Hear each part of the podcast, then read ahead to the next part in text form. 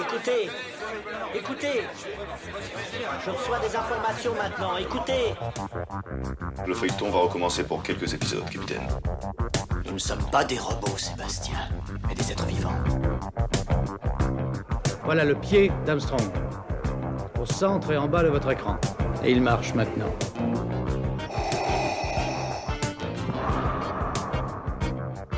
On peut dire aujourd'hui que la science-fiction est bel et bien partout. Tu veux dire qu'on est dans un programme informatique Est-ce vraiment si invraisemblable Si mes calculs sont exacts, attends-toi à voir quelque chose qui décoiffe. Bonjour à toutes et à tous, vous écoutez C'est plus que de la SF, le podcast hebdomadaire sur la science-fiction animée et produit par l'œil de chéri. Avant de commencer ce nouvel épisode, un petit mot pour vous remercier, chers auditeurs et auditrices. Cette euh, saison 4 débute vraiment très bien. Rarement les audiences auront été aussi bonnes. Pour le début d'une saison, vous avez été 15 000 auditeurs et auditrices à nous écouter le mois dernier et euh, nous allons évidemment vous donner envie euh, de revenir, mais n'hésitez pas vous aussi à partager C'est plus que de la SF à vos amis, à ceux qui aiment la science-fiction, comme ça vous ferez agrandir la grande famille euh, de ce podcast. Alors aujourd'hui, on a décidé de revenir sur un classique du cinéma qui a fêté ses 90 ans cette année. En 1933, le film King Kong, réalisé par Marianne C. Cooper et Ernest B. Ébahissait le monde entier on a voulu faire une émission spéciale sur le singe le plus célèbre du 7e art. Attention, nous divulgachons l'intrigue de King Kong, donc si vous n'avez vu aucune des versions, euh, il y en a eu trois, la version de 1933, la version de 1976 et enfin la version de 2005. Euh, voyez un de ces films et après euh, écoutez-nous ensuite. Les trois versions ont un scénario similaire malgré quelques petites variations. Donc si vous ne connaissez pas du tout King Kong, s'il vous plaît, on, raconte la fin du film, on est désolé, euh, mais c'est important pour nous d'analyser cette fin qui est quand même euh, mythique. Alors, on va se mettre dans euh, l'ambiance en écoutant un extrait du fameux film de 1933. Je vous souhaite maintenant une très bonne émission et on se retrouve juste après cet extrait.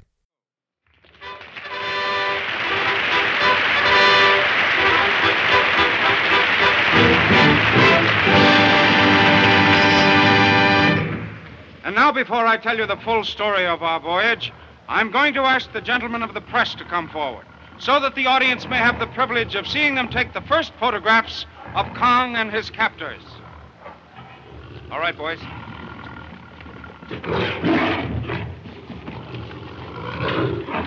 Miss Carol first alone. Stand in front of Kong.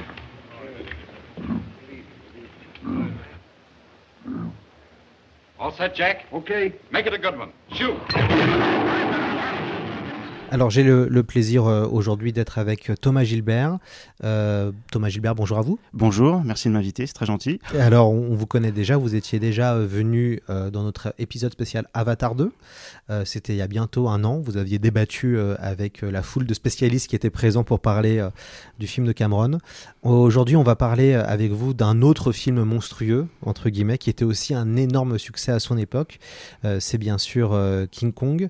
vous, vous êtes journaliste à l'écran fantastique. Euh, vous avez, et vous venez de sortir, alors il y a quelques mois maintenant, parce que on enregistre, euh, on a toujours un peu de retard quand on enregistre, mais vous avez sorti un hors-série à l'écran fantastique spécial King Kong Roger Corman. Vous êtes occupé de la partie euh, King Kong, un hors-série qui est encore disponible normalement dans les kiosques ou les marchands de journaux, mais faut se dépêcher parce qu'on est pile au moment où un nouveau hors-série l'écran fantastique va sortir.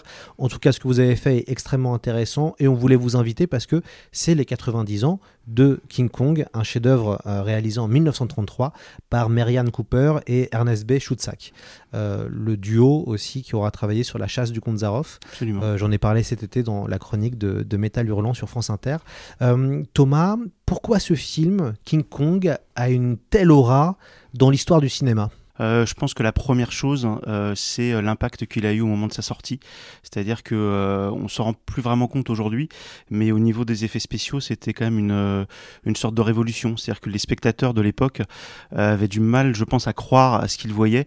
C'est-à-dire que c'était assez difficile d'imaginer un singe, un gorille géant qui puisse monter sur l'Empire State Building. Donc je pense que c'est la première chose hein, qui a fait que le, le ce, ce, film a marqué les esprits. Et la deuxième, c'est que je pense que c'est une histoire histoire assez intemporelle parce que derrière le côté fantastique, ça parle aussi de de la façon dont l'homme évolue, dont, dont il joue avec les codes de la nature. Et je pense que c'est aussi pour ça que le film est resté aussi fort et aussi culte 90 ans après. Et puis c'est un moment donné où le cinéma est en train d'évoluer, le parlant est arrivé, voilà, où à la fin des années 20, début des années 30, avec le chanteur de jazz, euh, le parlant commence à, voilà, à devenir la norme, et donc King Kong arrive et devient un peu, on a l'impression, le blockbuster des années, du début des années 30, euh, incroyable pour les gens. Ouais, surtout qu'à l'époque, euh, bah, il faut pas oublier que euh, les États-Unis et, une partie du monde connaissent la, Grande Dépression. C'est-à-dire que le film sort vraiment au moment où, euh, où les États-Unis connaissent des difficultés économiques énormes. Et, on ne sait pas du tout si le film va marcher. Le, Marianne Cooper, Ernest Schutzack, Ernest on ne savent pas vraiment ce que va donner le film. En tout cas, l'accueil du public. Et le film marche très bien, très vite. Et certainement pour les spectateurs, c'était un moyen aussi d'oublier euh, le quotidien et de voir un film comme ça qui euh, qui clairement en met plein les yeux. Bon, certaines personnes peuvent penser qu'aujourd'hui le film est un peu vieilli, et c'est vrai, mais à l'époque c'était une vraie révolution. Et, euh, et, le fait qu'il arrive dans ce contexte de la Grande Dépression a aussi, je pense, participé à, à le rendre très particulier dans l'histoire du cinéma. Est-ce que à l'époque, il faut un peu recontextualiser, est-ce que les effets spéciaux, enfin on va dire les trucages de l'époque de 1933, pour un spectateur de 1933, est-ce que ça lui paraissait vrai. Alors maintenant, si on compare avec Avatar 2, on a de la 3D, où euh, les effets spéciaux d'un point de vue numérique font des choses exceptionnelles, on peut même euh, faire revenir des gens qui sont morts ou même les rajeunir, on va dire d'un point de vue du visage. Est-ce qu'à l'époque en 33, les gens avaient l'impression que King Kong existait vraiment? Oui, euh, en fait le, public à l'époque avait pas forcément une grande culture des effets spéciaux. King Kong, c'est pas le premier film à utiliser des effets spéciaux. Évidemment, il y a eu beaucoup d'autres réalisateurs, beaucoup d'autres films qui l'ont fait avant. Mais il y, a, une petite anecdote que je peux raconter, c'était par rapport au, au monde perdu euh, qui, qui, était sorti quelques années auparavant et euh, auquel avait participé Willis O'Brien, euh, qui est le, celui qui, a animé image par image King Kong. Et à l'époque, Arthur Conan Doyle, qui avait écrit Le, Monde perdu, avait, eu la chance de voir les premières images, les premières images de, du Monde perdu, et il s'était dit c'est incroyable ce que je vois, c'est fou, je veux les montrer en public avant que le film sorte et il avait choisi le, un congrès des magiciens au, à, New York auquel participait Houdini. Et donc il diffuse ces images et pendant quelques heures, pendant deux trois jours, il se passe quelque chose. Les gens comprennent pas en fait ce qu'ils voient. Ils se disent mais euh, qu'est-ce qui se passe euh, Est-ce que, euh, est-ce qu'en fait, ils ont vraiment trouvé une île où il y a, un, où il y a des, dinosaures euh, qu'est-ce, qui se passe? À tel point que Conan Doyle est obligé de, de deux trois jours après de publier dans, je crois que c'est dans le dans le Times, il me semble, où, une explication où il dit non non mais ce sont des effets spéciaux, c'est de l'animation image par image. Donc oui effectivement King Kong, c'est pas le premier film à utiliser des effets spéciaux, mais c'est je pense le premier à l'utiliser de façon aussi spectaculaire.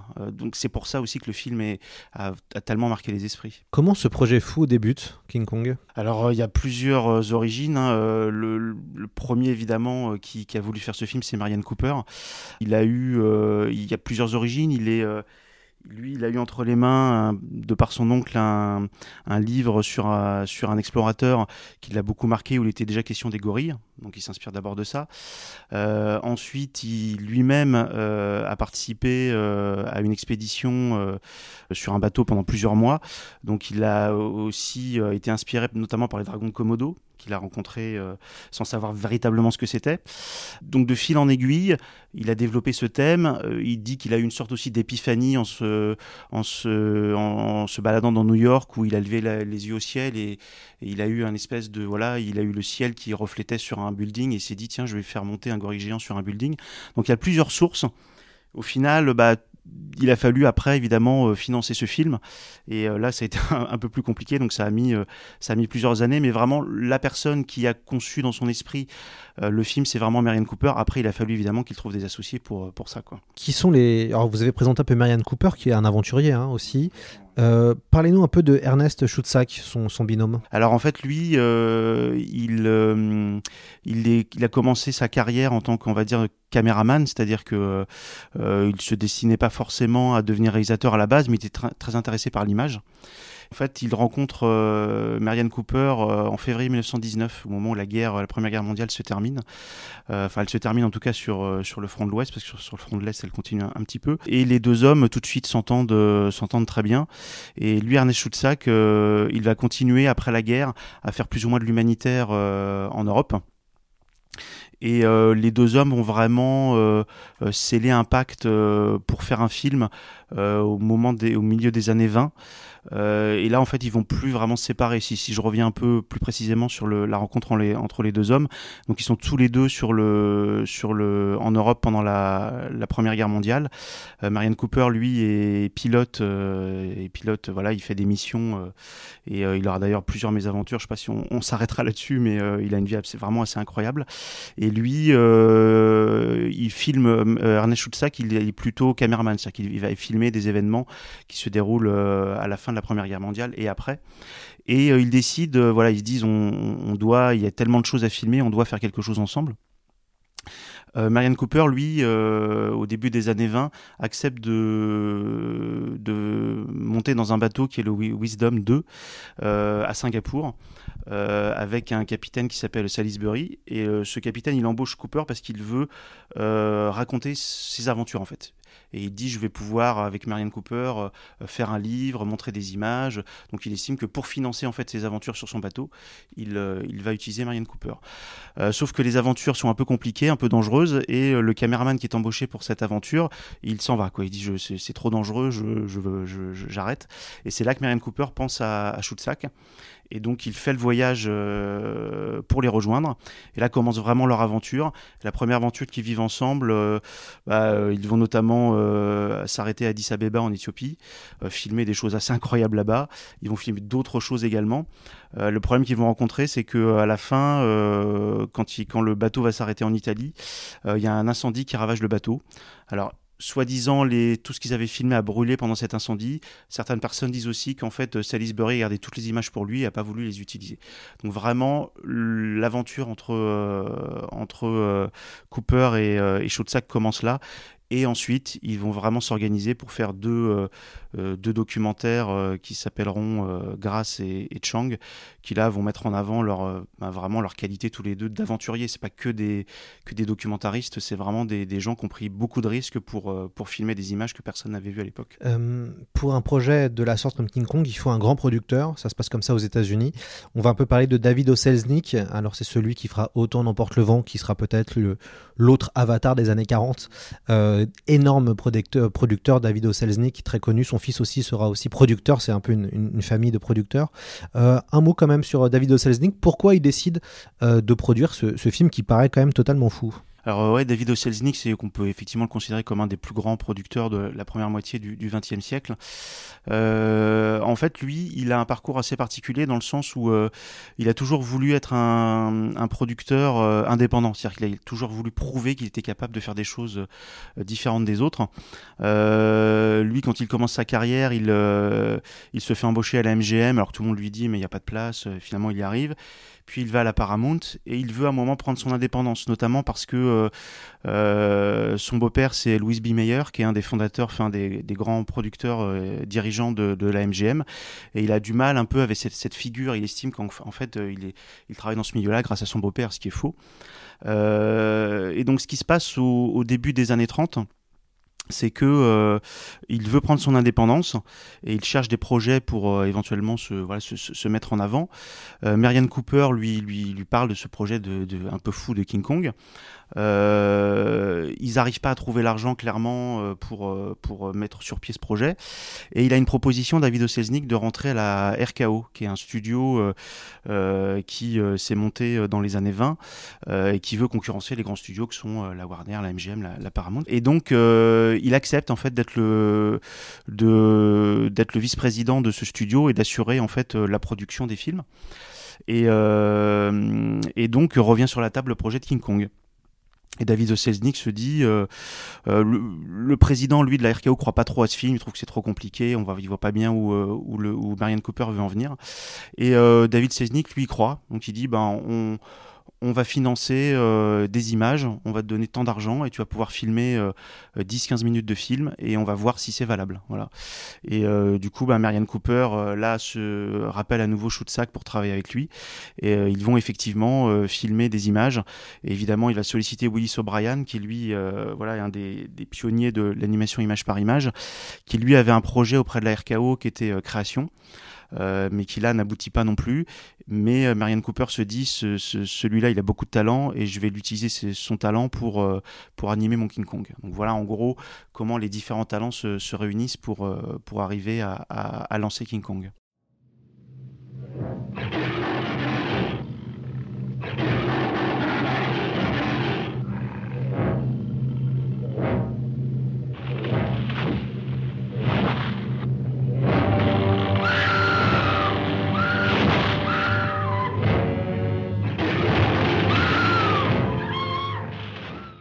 Alors justement, on va revenir sur Willis O'Brien, qui est un des pères des, effets spéciaux.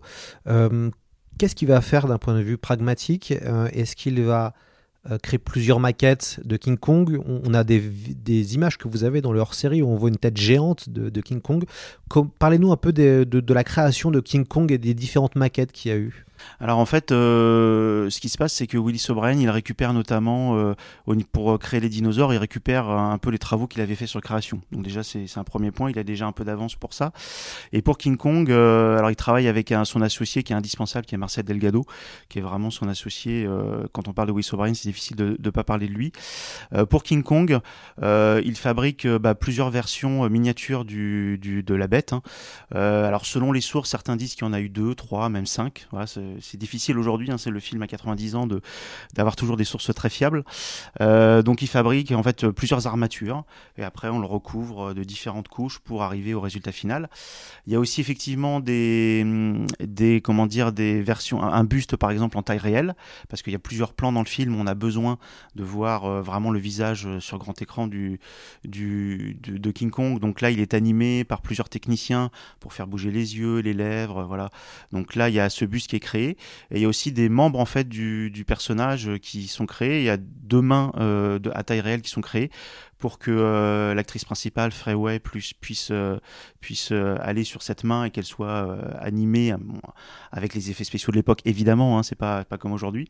Donc effectivement, ça demande beaucoup de travail parce que bah, Marianne Cooper lui estime dès le départ, il veut pas d'un homme dans un, dans un costume. Pour lui, c'est impossible, il veut pas de ça, il dit que ce sera pas crédible, alors qu'évidemment, la RKO lui dit bah, pourquoi pas essayer ça, ça coûtera moins cher. Lui, il veut vraiment une autre forme d'animation et donc, euh, il y a ce buste, ces mains à, taille réelle, et surtout, il y a voilà, ces, ces, tailles de King Kong qui font à peu près 50 cm et qui seront évidemment animées image par image. Il faudra beaucoup, beaucoup de temps pour rendre crédible cette, euh, cette, euh, ces effets spéciaux, évidemment. Et en parallèle du tournage, ils vont faire la chasse du Konzarov, ce qui, ce qui est quand même assez dingue, puisque c'est devenu un film culte, c'est un des premiers films euh, on va avoir un personnage principal qui va traquer euh, des héros, une espèce de survival euh, avant l'heure. film qui va durer 50-60 minutes à peu près. Enfin, c'est un film qui, est assez court finalement, mais qui va énormément marquer les esprits. Racontez-nous un peu comment, parce qu'il y a les acteurs en fait du film qui sont dans la chasse du comte Zaroff. En fait, ce qui se passe, c'est que on est on est au printemps au printemps 1932 et Will O'Brien et Marianne Cooper, ça fait déjà des mois qu'ils travaillent sur King Kong parce qu'évidemment pour envisager effets spéciaux, il faut anticiper. Euh, et en même temps, l'RKO produit justement ce film, La chasse du comte Zaroff, et euh, qui est confié à Ernest Schutzack, qui donc va réaliser le film. Euh, lui, d'ailleurs, il le dit, se rend pas trop compte forcément de la qualité du film. Euh, au moment où il le fait, on va lui dire après que c'est, un film assez révolutionnaire. le, traitement du film est, vraiment particulier. Et ce qui va se passer, c'est que, bah, évidemment, des décors vont être construits pour ce film. Et Cooper lui se dit, euh, parce que Cooper il est réalisateur mais il est aussi producteur. Il faut savoir que euh, après King Kong, même avant la sortie de King Kong, il va devenir un des dirigeants de la RKO. Donc il a aussi ce côté, euh, bah, il faut pas dépenser trop d'argent, il faut rentrer dans le budget. Et donc il va se dire, bah, il y a des décors qui existent pour la chasse du comte Zaroff, bah, je vais les utiliser pour, pour les, les, images que je dois filmer pour prouver à la RKO que King Kong est viable. je vais les utiliser pour, pour faire mon King Kong. Et donc ce qui se passe, c'est que la chasse du comte Zaroff est filmée la journée Et le soir, euh, Marianne Cooper s'empare des plateaux et il, euh, il, filme effectivement avec des acteurs qui, travaillent déjà sur euh, La chasse du comte Donc il y a Robert Armstrong, il y a Fairway, Fairway pardon, qui, qui travaille aussi sur La chasse du comte et donc il les utilise pour tourner des images de King Kong le soir, la nuit. Et Marianne Cooper est malin parce que il va même utiliser des images qui, ne seront pas employées dans les 10 minutes, voilà, qui seront utilisées pour convaincre RKO, mais des images qui seront utilisées dans le montage final de King Kong. Donc effectivement, c'est deux films qui se font euh, plus ou moins en même temps. Et d'ailleurs, il y aura des tensions entre Schultzak et, et Cooper à cause de ça, parce que euh, bah, euh, se rend compte que ces acteurs sont un peu fatigués et surutilisés. donc il dit à Cooper, mais essaye de faire autrement. Mais effectivement, c'est deux films qui sont totalement indissociables l'un de l'autre. Oui, la RKO, donc la, société de production RKO, était un studio qui faisait pas mal de genres. Il y a, il y a vraiment des choses géniales de la RKO. Mhm. Il y a de l'espionnage, il y a du polar, il y a la féline, je crois aussi de tourneur. Enfin, il y a beaucoup, beaucoup de mhm. super films qui sont de la série B de haute qualité, qui sont certains mm. sont même devenus des classiques. Oui, absolument. C'est un, studio. Euh, euh, qui a disparu malheureusement à la fin des années 50, mais qui, euh, qui tout à fait donnait sa chance à des films de genre, ce qui était, ce qui, ça existait déjà à l'époque, mais pas de, pas de cette ampleur-là. C'est-à-dire que on avait effectivement des, des, petits films avec des tout petits budgets. Là, avec King Kong notamment, on passe quand même sur un film qui à l'époque a un budget euh, qui serait considéré comme un blockbuster aujourd'hui. Hein. Donc euh, c'était pas c'était pas un film, euh, on va dire dans le dans la A-list des au niveau des budgets, mais c'est voilà la, RKO quand ils ont investi dans King Kong, ils ont ils ont mis l'argent qu'il fallait effectivement. Mm. Qu'est-ce qui a fait que le film a été produit alors? Puisque les deux réalisateurs doivent mm. montrer entre 10 à 15 minutes. À quel moment il y a eu cette bascule? Ils ont eu le, green light pour, pour se lancer? C'est David Oselznik, clairement, qui leur donne le, feu vert. Parce que le, le président président, lui, de était, euh, euh, et le comité directeur était plutôt euh, contre clairement. Et c'est David Oselny qui, dit il faut donner sa chance à ce film. quand on voit les images qui, sont, ont déjà été filmées, on peut clairement le faire. Donc ouais, on peut vraiment dire que c'est le producteur qui... je pense que sans David Oselznik, il a, y peu de chance. En tout cas, le film n'aurait pas vu le jour euh, de cette manière, ça c'est sûr. On va parler un peu de la forme du film qui est maintenant devenue une forme assez classique. On a donc des explorateurs qui arrivent sur une île, mmh. qui vont euh, découvrir un peuple indigène euh, très avec une vision assez coloniale du monde et en fait ce peuple-là va sacrifier ou en tout cas va donner l'héroïne principale à la bête, la bête de l'île qui est un singe géant et donc ces fameux explorateurs vont ramener le singe, euh, à New York. Euh, cette espèce de cheminement narratif euh, est devenu un espèce de classique. On a l'impression, je, pense au, le, je pense au film de Jurassic Park 2 de Steven Spielberg. Alors c'est différent, mais on a un peu ce principe de on va sur une île, on ramène les dinosaures à la fin. Ouais, c'est une figure qui existait, une structure scénaristique qui, qui, avait déjà été employée dans, dans plusieurs films à l'époque, et évidemment Le Monde Perdu. si vous regardez Le Monde Perdu aujourd'hui, il y a différents montages qui existent hein, du film. je parle du Monde Perdu de, des années 20. Hein, ouais, je parle pas, je parle pas de Conan Doyle, euh, pas celle de Spielberg. Exactement. euh, effectivement, euh, c'est une structure très similaire, à tel point que la fin du film, euh, bah, c'est un brontosaure qui se retrouve à Londres, qui sème la panique, exactement comme King Kong à New York. Et la RKO d'ailleurs s'en rend compte parce que pour éviter qu'il y ait une accusation de plagiat, ils rachètent les droits en fait du monde perdu pour pouvoir faire King Kong, pour éviter voilà d'avoir des, problèmes juridiques après. Mais effectivement, c'est une structure qu'on retrouve dans pas mal de films et même, même dans le, création que voulait faire Willis O'Brien, on a une structure assez similaire. Euh, ce, voilà, c'est ces explorateurs qui vont sur une île et qui vont découvrir des dinosaures ou des, créatures fantastiques. Effectivement, dans les années 20, les années 30. Pour ça, King Kong n'est pas, est pas un film révolutionnaire, mais, mais comme c'est le film qui a le plus marqué les esprits, on retient évidemment King Kong. Et puis il y a cette figure iconique de, voilà, du gorille géant qui fait que qu'on a, on a retenu ce film. Mais effectivement, c'est une structure qui existait déjà avant et qui a été reprise après dans beaucoup de films fantastiques. Comment analysez-vous la figure de, King Kong qui est devenue une bête euh, mm. euh, centrale de l'histoire du cinéma Alors au même niveau peut-être que Godzilla qui est le pendant euh, japonais, mm. il y aura même des films entre eux, King Kong versus Godzilla, mm. mais quand même King Kong on a l'impression que c'est devenu bah, ça fait partie des icônes du 7e art. Ouais, il y a plusieurs choses. Il y a le côté déjà euh, esthétique, c'est-à-dire que euh, c'est euh, voir King Kong, on a des images tout de suite qui nous viennent. C'est King Kong qui monte au sommet de l'Empire State Building, c'est King Kong qui qui nous des liens avec avec un, personnage féminin aussi qui est aussi devenu iconique. et puis aussi c'est au-delà de ça, c'est c'est l'image que renvoie King Kong, c'est-à-dire que il y a vraiment, et c'est ce que voulait Marianne Cooper aussi raconter dans son film, ça, ça quelque chose par rapport à, notre relation à la civilisation, à la nature. C'est-à-dire que euh, King Kong, il est, euh, il est enlevé de son milieu naturel. Euh, de manière très violente, hein, si, on, regarde le film. et après, on en fait un spectacle. Et donc je pense que, et finalement ça se finit mal, hein, tout le monde le sait. Et vraiment, vraiment Marianne Cooper voulait à cette époque raconter le rapport de l'homme à la civilisation parce que dans les années 30, on, est à, on est vraiment à, à une frontière, c'est-à-dire que euh, le monde civilisé passe une étape.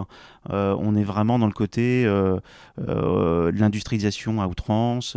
Et Marianne Cooper, même lui, quand il est explorateur dans les années 10 et les années 20, quand il fait King Kong, il dit que dans les 10 ans qui se sont écoulés, le monde s'est complètement réduit. C'est-à-dire qu'il y a, y a beaucoup moins de choses à explorer.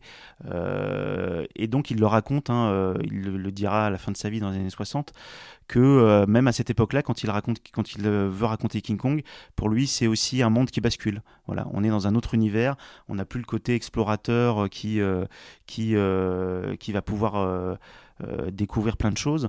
Euh, lui, euh, avec King Kong, c'est l'image d'un monde qui bascule. Et, je pense que les gens, pas forcément ça en tête quand ils voient le film, notamment quand on voit les, dernières versions aujourd'hui, où c'est d'abord faire du gros spectacle, d'abord montrer une créature géante. Mais dans le film original, il y a vraiment un message sous-jacent qui est indispensable si on veut comprendre le film. Est-ce que vous pensez qu'il y a une dimension politique dans, dans, ce film, sachant que les deux réalisateurs étaient des gens engagés plutôt à gauche? Oui, tout à fait. Ouais. Euh, on peut effectivement y voir une dimension politique dans le sens où, euh, effectivement, Marianne Cooper euh, et Ernest Choussac avaient plutôt des, engagements à gauche. Dans Marianne Cooper, lui, dans la suite de, sa carrière, il a, il a, bon, il a eu une, particularité, c'est que au moment du, de la montée du nazisme, il a, bon, il a clairement euh, été contre, tout à fait, comme, beaucoup de gens évidemment.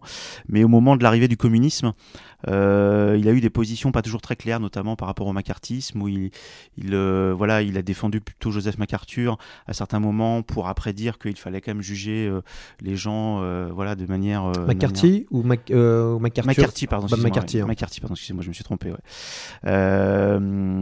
et donc, et donc oui, ils avaient des, des engagements politiques. Donc voir, euh, voir King Kong comme un seul film fantastique euh, d'aventure, euh, c'est pas suffisant. Je pense qu'effectivement, dans le discours de Cooper, plus que Cooper que Schutza qui lui, qui lui je pense, voulait d'abord réaliser un film et n'avait pas forcément une arrière-pensée parce qu'il a assez peu participé au scénario. Mais lui, Cooper, effectivement, je pense qu'il voulait montrer dans le personnage de King Kong que, que voilà, à l'époque, on avait encore une vision peut-être euh, comme tu disais, euh, je ne vais pas dire, pas dire jusqu'à raciste, mais euh, mais il y, a, il y a 100 ans, voilà, le, le comment dire, le, le processus de pensée n'était pas le même que maintenant. Et, et, Cooper lui a participé, je pense, à cette ouverture d'esprit, clairement. Ouais. Euh, on, va évoquer euh, un peu les, personnages, euh, en tout cas mm. l'héroïne du film, Faye Wei, qui est l'actrice qui interprète mm. Anne Darrow, l'héroïne de, King Kong. Parlez-nous un peu de cette, de, cette actrice qui est évidemment indissociable à cette histoire. Euh, alors elle, elle a commencé, sa carrière dans les années, dans les années 20 à, Hollywood. elle ne se, destinait pas à la base à être actrice, elle est née au, Canada. mais elle a commencé assez tôt en fait. Elle est allée à Hollywood, elle était adolescente. Et d'ailleurs, euh, ça lui a valu quelques problèmes avec sa mère qui, euh, voyait Hollywood comme un, le, symbole du vice. Euh, voilà. Et donc, ça a été un peu compliqué pour elle. sa carrière a vraiment décollé quand elle a eu un rôle dans un film de von Stroheim. la symphonie nuptiale. Et là, ça, voilà, ça a vraiment été un, tremplin pour elle. Et après, elle, collabore pour la première fois avec Marianne Cooper et Ernest Schutzak sur les quatre, quatre plumes blanches. Euh, elle a un rôle assez secondaire, mais euh, voilà, c'est sa première collaboration avec ces deux réalisateurs. Et à partir de là, il lui confie un rôle dans La chasse du comte Zaroff et ensuite dans King Kong. Euh, le film a été proposé à d'autres actrices, mais, euh, mais, euh, mais finalement, Cooper décide de la choisir. Et bon, il y a cette anecdote que, ceux qui connaissent un peu King Kong, je pense, connaissent déjà, où il lui présente le film en lui disant Tu vas, tu vas jouer avec un grand acteur ténébreux, le plus grand d'Hollywood.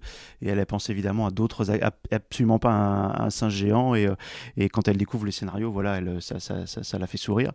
Après, elle est devenue célèbre euh, pour ce rôle parce que euh, bah, on peut considérer que c'est qu'une des premières, euh, comme on dit, Scream Queen. euh, voilà, elle, elle crie beaucoup dans ce film. Et elle, elle a été un peu enfermée dans ce personnage-là. C'est-à-dire qu'après, elle a essayé de, de modifier un peu sa carrière en allant notamment en Angleterre, mais elle n'arrivera jamais à se défaire totalement de, ce rôle de, de King Kong, alors qu'elle a fait des choses après. hein. Euh, et euh, elle finira par accepter ça. Après, quand on lui parle de ça, euh, elle dira mais bon moi si on me, résume à ce film-là, c'est pas très grave. Je, suis- très fier de ce film et j'ai une relation très particulière au personnage du King Kong. D'ailleurs, dans sa biographie, elle dit des choses assez tendres sur le rapport qu'elle entretient avec King Kong, avec le personnage de Kong. Et oui, c'est une actrice qu'on retient surtout pour ce film-là. Et d'ailleurs, bah, Peter Jackson, pour son, sa version, avait voulu lui, confier un rôle. euh, Elle avait refusé au départ, finalement accepté.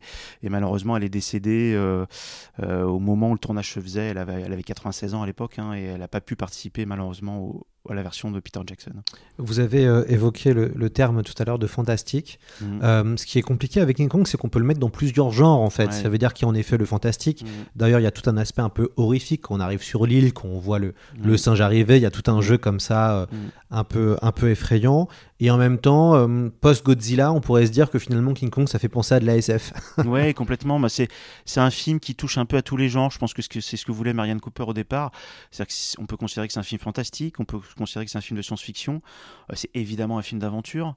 Euh, c'est aussi une histoire d'amour complètement Euh, et puis avec les autres versions qui ont lieu après euh, bah voilà on par exemple le film de 76 euh, aborde plus la relation entre le personnage féminin et le, et le, gorille euh, je pense que c'est aussi ça qui a fait la, hum, le, la- que le film et la pérennité du film en fait. hein.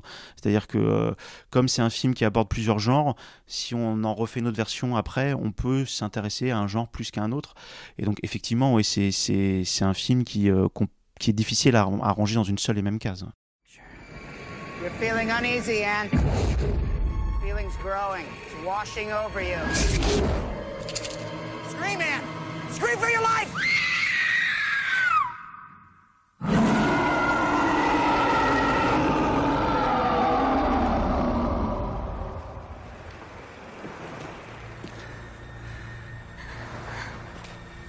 Herb, get the camera.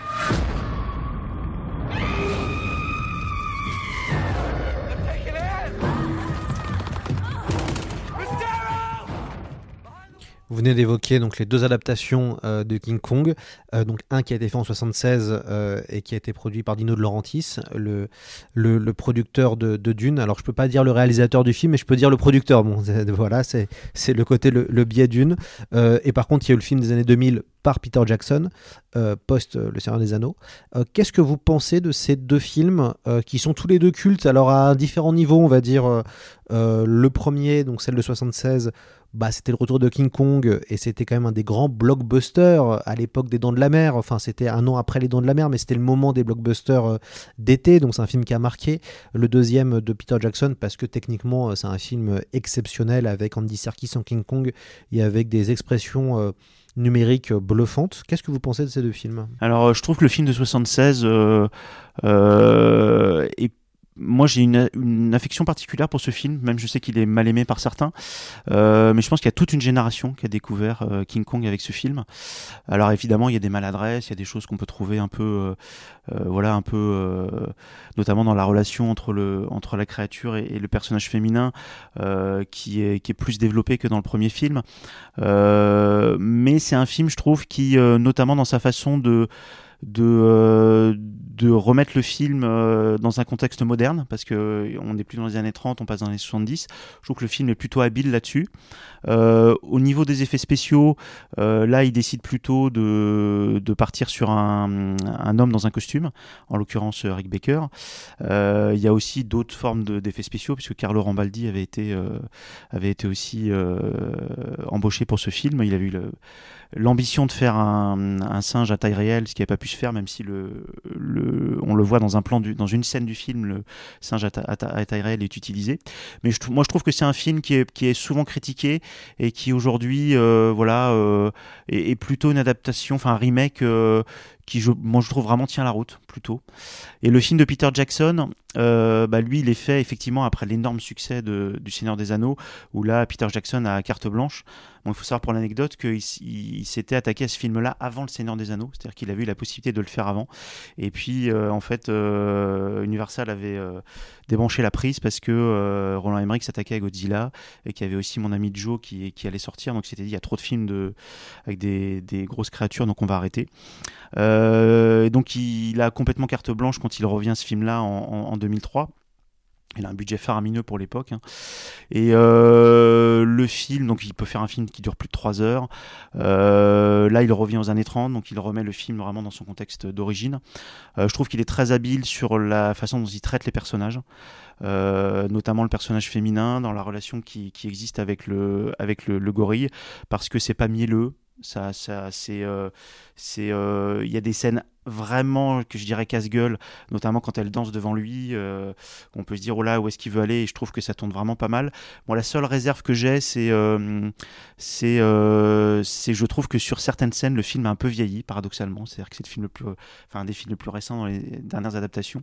Et je trouve que notamment euh, les poursuites avec les brontosaures. Euh, on voit que Peter Jackson veut en faire trop, mais c'est volontaire de sa part. Hein. Euh, on sait aussi que Peter Jackson a commencé avec des films, des films où il en voilà où il en faisait beaucoup et, où les effets spéciaux c'était vraiment son truc. Et là, je trouve qu'il en fait un peu trop. Et voilà, dans certains effets spéciaux, je, trouve qu'aujourd'hui, 20 ans, presque 20, 20 ans après, même le, le film n'a pas forcément super bien vieilli. Par contre, dans son concept, euh, dans la façon dont il réinterprète King Kong. C'est un, un, excellent film, ça c'est sûr. Ouais, toute la séquence de l'île est assez dingo. Hein. Moi je trouve toute la première partie du film est vraiment mm. très forte. Il y a une scène effrayante où ils se battent contre des espèces de mille pattes géants, c'est pas trop des araignées, euh, euh, où, le, où, une partie de l'équipage se fait décimer par ces espèces bah, d'insectes. Bah ça c'est une scène euh, c'est une scène qui était euh, où euh, Peter Jackson rend presque un hommage au film de 33 parce que c'est une scène qui avait disparu qui avait été coupée au montage et qu'on n'a jamais retrouvée. Une scène où il où le effectivement une partie des, de l'équipage tombe dans une crevasse et ils sont attaqués par différents monstres. Et Peter Jackson d'ailleurs quand il fait son film il s'amuse à avant de tourner la version qui qu'on verra en, en 2005, euh, il s'amuse à retourner une version euh, avec des techniciens où il refait un peu la, scène telle qu'on aurait pu l'imaginer dans le film de 1933. Il a bien dit que c'était pas pour l'intégrer dans le film de 1933 évidemment, c'était un côté plutôt ludique.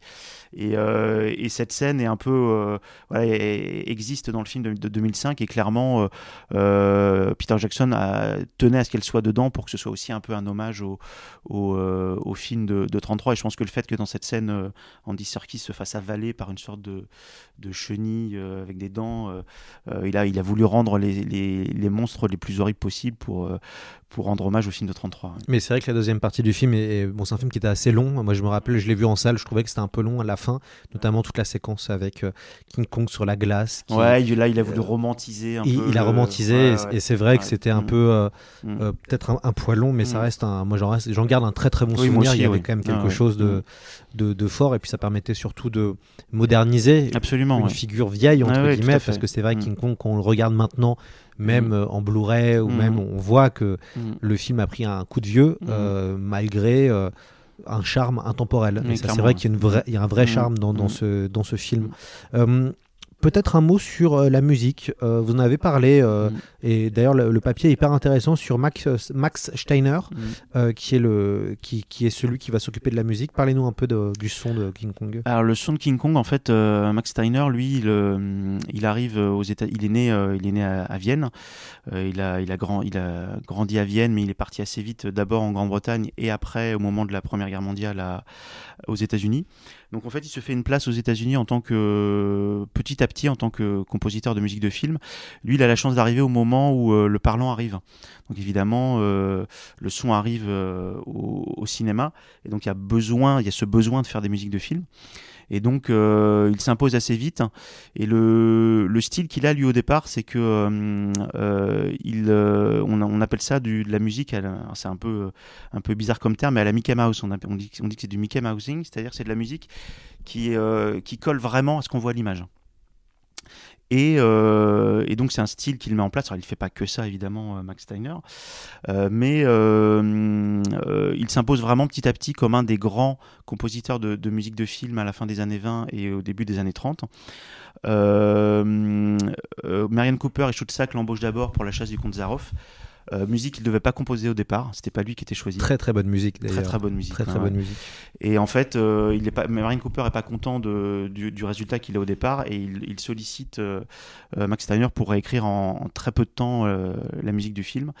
Et donc quand arrive King Kong, c'est le choix premier évidemment de, de Cooper, sauf que bah, le film coûte beaucoup d'argent, que le président de la RKO dit on n'a pas d'argent pour faire de la musique. Donc Steiner, ok, mais il reprend des compositions qu'il a déjà écrites, il les adapte et, et, et on va faire la musique de King Kong avec ça, chose qui se faisait beaucoup à l'époque. Hein. On retrouve des morceaux de musique euh, de films dans d'autres films. Et euh, Marion Cooper dit non, on va pas faire ça, et il décide euh, quasiment de financer lui-même en fait la musique de, Steiner. Et effectivement euh, Steiner a, plusieurs semaines pour composer la musique. Et ce qu'on retient c'est l'importance de la rythmique dans cette, euh, bande originale de, King Kong avec aussi des morceaux un peu plus romantiques euh, euh parfois. Mais ce qui est très fort c'est on, retrouve le côté euh, vraiment les scènes sur l'île elles n'existeraient pas telles quelles s'il n'y avait pas la musique de Steiner clairement. Et, et ouais c'est quelque chose je pense qui, qui est complètement indissociable du film Steiner est, et vraiment à fabriquer aussi, à participer à la fabrication du personnage de, King Kong, ça c'est clair.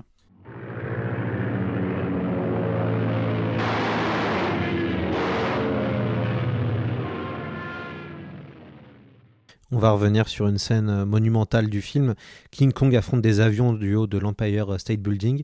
Alors pourquoi cette séquence, elle est aussi euh, euh, culte, puisque c'est vrai que s'il faut garder une séquence de King Kong, et c'est souvent un plan hein, qu'on voit hein, euh, quand il y a des espèces de rétrospectives de, du cinéma, c'est quoi le cinéma C'est vrai que des fois on voit quand même le plan où King Kong affronte des avions. Pourquoi cette séquence-là, elle est aussi euh, importante? Bah, Je pense que déjà, tout simplement, voir un, un gorille géant au sommet de l'Empire State Building, c'est déjà une image. Aujourd'hui, ça nous presque entre guillemets normal vu tout ce qu'on a vu après, mais, euh, pour l'époque c'est quelque chose d'absolument fou. Euh, c'est l'image qu'avait en tête Cooper au départ quand il a voulu faire King Kong, enfin une des images. Donc il voulait absolument terminer ce film là-dessus. Et pour l'époque, euh, ça paraissait tout à fait impossible de montrer de manière crédible un singe au sommet d'un State Building attaqué par des avions. Donc euh, je pense que c'est ce qui vraiment a fait le, la popularité de cette image et aussi le côté euh, dramatique de cette scène. C'est-à-dire que je pense que le spectateur comprend assez vite que King Kong va pas s'en sortir, qu'il euh, n'y a pas d'échappatoire. Et donc, euh, la, scène d'ailleurs, si on regarde attentivement le film, la manière dont Willis O'Brien euh, monte cette scène, enfin pas monte, mais anime image par image les, le, les attitudes de King Kong, il y a vraiment quelque chose de, très émouvant. Il y a des, dans des petits détails, dans la façon dont il, va, il pose Anne Darrow sur, sur l'immeuble, la façon dont il comprend que ça va être terminé pour lui, il continue à se battre, mais il comprend que c'est la fin.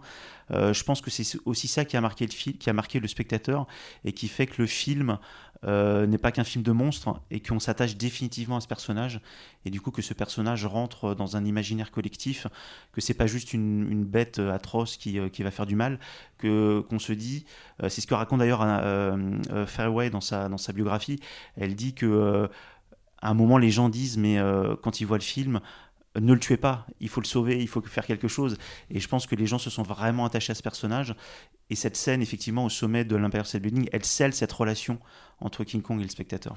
Oui, parce que ce qui est fascinant dans ce film, c'est qu'on arrive vraiment à, à se sentir empathique Oui. avec le singe, avec Mhm. King Kong, parce que c'est Mhm. vrai que quand il arrive à New York, tout de suite ça va devenir une bête de foire. Mhm. Euh, il y a... Et d'ailleurs, ça, ça fait très années 30, finalement, tout cet imaginaire fait vraiment penser aux années 30. où On voit le, le pauvre, le pauvre singe montré euh, devant Mhm. tout le monde. Et c'est vrai qu'on va se sentir touché, on va se sentir préoccupé par King Kong. Ouais, et d'ailleurs, Marianne Cooper, lui, euh, il était, euh, il voulait tout de suite montrer un, un, un gorille brutal, violent. D'ailleurs, euh, il y a des scènes où, voilà, il, euh, dans sur l'île, il écrase, il écrase, il écrase des gens. Quand, il est à New York, à un moment, il pense avoir trouvé euh, Anne Darrow, c'est pas elle, il la jette. Euh, c'est des plans qui seront coupés après dans d'autres versions parce qu'ils est considéré comme, comme des plans trop violents. Et, il n'était pas d'accord avec Willis O'Brien. Willis O'Brien estimait que il fallait humaniser le personnage, qu'il fallait qu'il ait des traits un peu plus humains, qu'on pouvait pas lui faire, qu'on pouvait pas le montrer de manière trop violente. Et Marion Cooper lui était persuadé que le spectateur allait s'attacher au personnage malgré cela. Et il a complètement eu raison parce qu'à la, fin, euh, voilà, le, spectateur ne peut que effectivement être empathique vis-à-vis de, King Kong. Et même on le voit à travers le personnage d'Anne Darrow qui euh, qui petit à petit, au fur et à mesure du film, et surtout dans cette scène finale, euh, se dit bah, j'ai fait quelque chose de mal. En fait, on l'a, on l'a enlevé de son île. On a, euh, c'est qui ressent le côté vraiment tragique et dramatique de, de cette fin, quoi. C'est quoi cet endroit? C'est Kong. C'est lui le roi ici. Et c'est plutôt un bon roi. Il reste à l'écart la plupart du temps. Mais quand on entre chez les gens en commençant par lâcher des bombes, c'est qu'on cherche la bagarre. Kong est Dieu sur cette île. Mais les démons vivent sous nos pieds.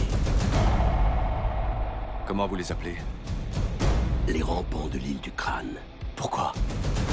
J'avais encore jamais dit ça tout haut. Ça fait débile dit à haute voix. Bah, appelez-les comme vous voulez.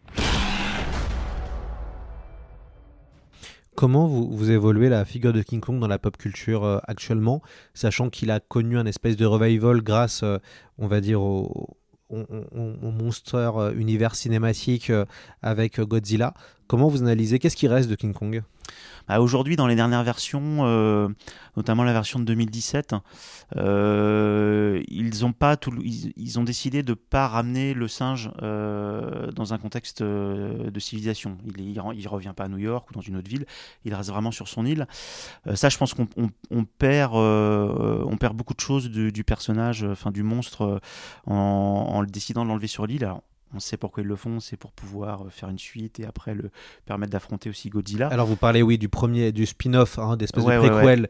euh, Kong, je crois que c'était ça le nom euh, Kong, c'est ça, qui se passe... euh, alors il y a une bonne idée d'ailleurs, ça se passe dans les années 70. Voilà, pendant la guerre du. Vietnam, Tout à fait, où on a des, militaires qui vont affronter Kong sur, l'île, qui a le pitch de base est, un, Ouais. est un excellent pitch de ouais, série et on sent d'ailleurs que le que le, le le film veut se détacher un peu des de la structure du premier film parce que dès qu'ils arrivent sur l'île dans le premier film, euh, y a ça monte en puissance, voilà, il y a un suspense qui monte. Là, dès qu'ils arrivent, euh, King Kong est là tout de suite et puis il détruit des hélicoptères. Donc on est on est dans une ambiance différente. Euh, je pense qu'aujourd'hui dans ces films-là, je caricature peut-être un peu, mais on, a surtout euh, traité King Kong pour pour son côté euh, surpuissant. D'ailleurs, le, la bête dans le film est beaucoup plus grande que la version de Cooper. hein. Euh, bon, elle est de taille différente en- dans, le film de 76 et dans le film de, de Peter Jackson aussi. Mais là, elle est surdimensionnée parce qu'elle doit affronter, euh, elle est amenée à affronter Godzilla après, donc il faut qu'elle ait une taille énorme. Et je trouve qu'on on- on- on perd pas mal de choses du personnage et on garde surtout le côté féroce. Et, et voilà, on, doit le faire, on doit le faire combattre face à Godzilla. Dans la version où il, où il affronte Godzilla, il y a une idée intéressante où on, on le fait passer à l'intérieur de la Terre. euh, bon, qui est, qui est- qui est un, un peu grand guignolesque aussi, mais euh, Oui, puis il a un bâton, il a un sceptre. euh, Voilà. euh, Il y, a, Mhm. il y a tout un truc, euh, oui, Ouais, ouais, ouais. qui est un peu Et le ridicule. c'est le voilà, il devient le le, roi de d'un de, de- voilà d'un nouvel univers. Euh, donc je trouve qu'on perd la structure originelle du film. Alors je comprends le, le concept. hein, il faut essayer aussi d'évoluer. Il faut que le personnage euh, euh, montre autre chose. Mais on n'a pas, je trouve, cette ce, côté dramatique et, tragique vraiment qu'il y avait dans les dans les dans les versions d'origine, enfin dans la version de 33 en tout cas, qui pour moi est majeur quand on aborde ce, ce personnage. Ouais, il y a eu aussi une adaptation BD. Alors, de, il y en a eu plusieurs, mais celle qui est intéressante, c'est celle de Christophe Blain, euh, qui a fait un King Kong aussi euh, très beau, euh, Non, je l'ai pas lu. moi. Ouais. qui, est, qui est Mhm. très chouette, qui est entre l'illustration et la bande dessinée, qui est une Mhm. espèce de beau livre. Et et j'en garde de, de- de bons souvenirs. La sortie de King Kong en 33, comment ça, quand- qu'est-ce qui se passe? Le film est un carton, je suppose, monumental? Ouais, alors le film, comme je disais tout à l'heure, il sort au moment de la, la Grande Dépression, donc dans un contexte économique très particulier pour, euh, euh, les États-Unis. Euh, il sort d'abord, euh, il sort début mars, d'abord dans deux grandes salles à New York. Il sort quelques semaines après à Los Angeles et la sortie nationale a lieu en avril.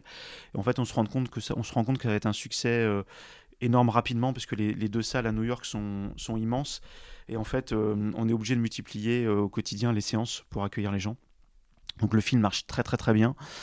Aujourd'hui, c'est difficile euh, d'avoir des chiffres parce qu'à l'époque, euh, ben, euh, on n'avait pas les chiffres du box-office comme on avait aujourd'hui. Mais c'est clairement un des plus gros succès de la, première moitié du XXe siècle. hein. À tel point que il y a une suite qui est mise sur pied rapidement. Cooper, à l'époque, quand le film sort, il, est, il a pris le relais de Selznick et il est dirigeant de la production de la RKO.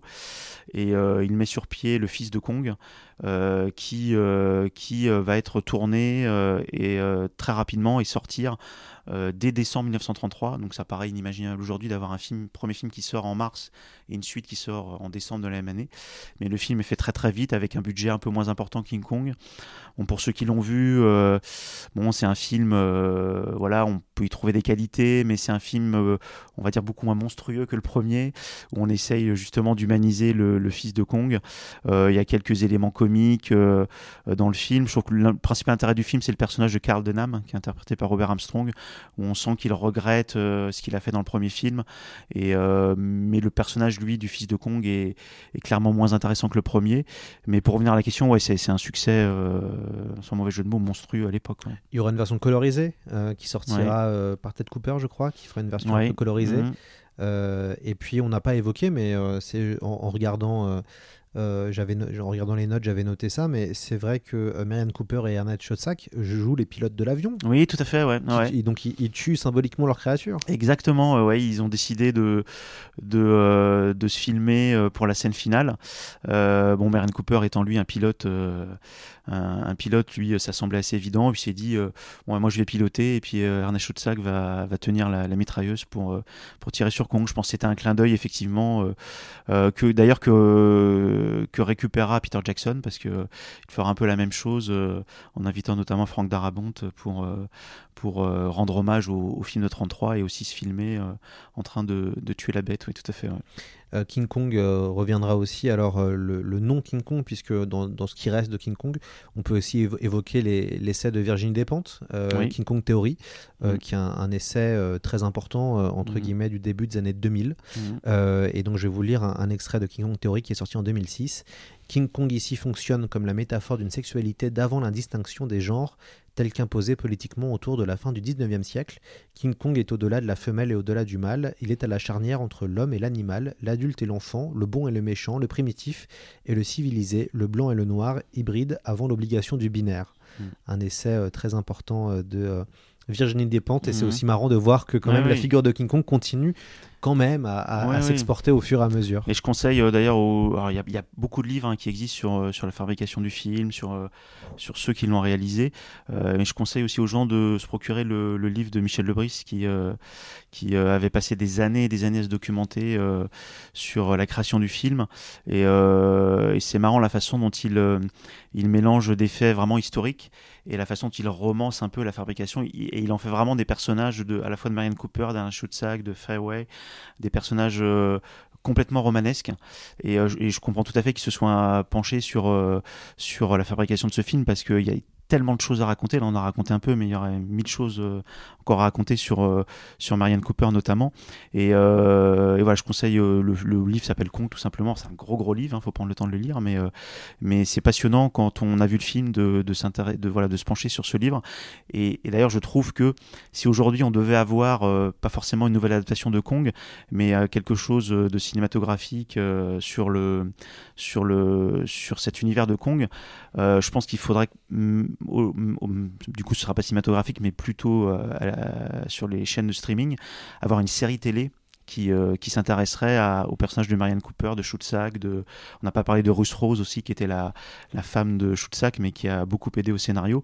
Il y a tellement de personnages fascinants dans la fabrication de ce film qu'il y aurait moyen de faire une série télé en plusieurs saisons. euh, euh, ce serait vraiment, je trouve, passionnant. ouais. Mm. On a eu une série télé sur les coulisses du parrain, qui s'appelle Ouais. The Offer. Mm. On pourrait avoir une, une espèce de série TV qui raconte les coulisses de King Kong Ah, aussi. complètement, il y aurait moyen de voilà de, euh, s'arrêter d'abord sur euh, la, vie de Marianne Cooper euh, et la façon donc, dont avec Ener Schutzack ils ont créé deux documentaires assez exceptionnels, euh, et Chang. Je, conseille aux gens s'ils ont la possibilité de le voir, de voir ces deux documentaires.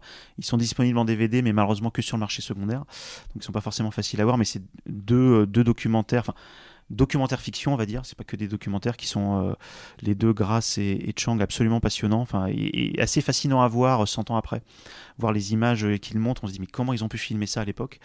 Euh, Ils ont pris des risques énormes pour faire ces, hum, ces deux documentaires et, euh, voilà raconter tout ça, raconter comment tout ça est, est, arrivé euh, au King Kong de 33, en plus dans le contexte de l'époque, euh, de, du Hollywood de l'époque, qui est aussi fascinant à raconter. Euh, ouais, je pense que ce serait une série euh, vraiment passionnante. Ouais. Ce sera le, le mot de la fin. Un grand merci euh, Thomas Gilbert d'être venu nous parler de King Kong. Ah, merci de m'avoir invité. Je rappelle, on peut vous retrouver à l'écran fantastique. Euh, vous euh, écrivez très régulièrement sur les différents euh, hors-série. Le prochain sera sur quoi alors euh Alors le prochain c'est un double numéro euh, donc il doit sortir euh, début octobre euh, sur Mad Max euh, donc euh, le volume 1 en en octobre et le volume 2 en janvier et celui d'octobre sera accompagné sur sera accompagné par un un sujet sur Halloween, sur la saga Halloween. Alors moi je m'occupe de Mad Max et euh, c'est un collègue qui s'occupe d'Halloween. Parfait. Voilà. Bon, on vous recommande de réécouter nos podcasts sur Mad Max. On avait Ouais. fait euh, quatre épisodes Ouais. à l'époque quand on faisait des séries de, Mhm. quand on faisait des séries euh, sur une semaine. On fait, on a Mhm. moins le temps maintenant, mais à l'époque on l'a fait. Euh, et en tout cas, on vous remercie. Vous avez aussi fait un ouvrage sur James Cameron, Absolument, ouais. l'Odyssée d'un Euh, euh, non, euh, l'explorateur, hein, Ah, avec un jeu de mots, mot valise euh, pour mettre en avant le, le côté auteur et explorateur de James Cameron. Disponible. Euh, disponible, euh, disponible en, sur internet et euh, si vous allez dans votre librairie, vous l'aurez pas forcément, mais en le commandant, il sera, il sera disponible. ouais. Encore merci Thomas Gilbert d'être venu de Rennes pour nous, euh, pour ce podcast. Merci d'avoir fait le, le déplacement dans nos, dans nos locaux et euh, on espère vite vous retrouver. En tout cas, nous, c'est sûr, on retrouvera les auditeurs de C'est plus que de la SF la semaine prochaine.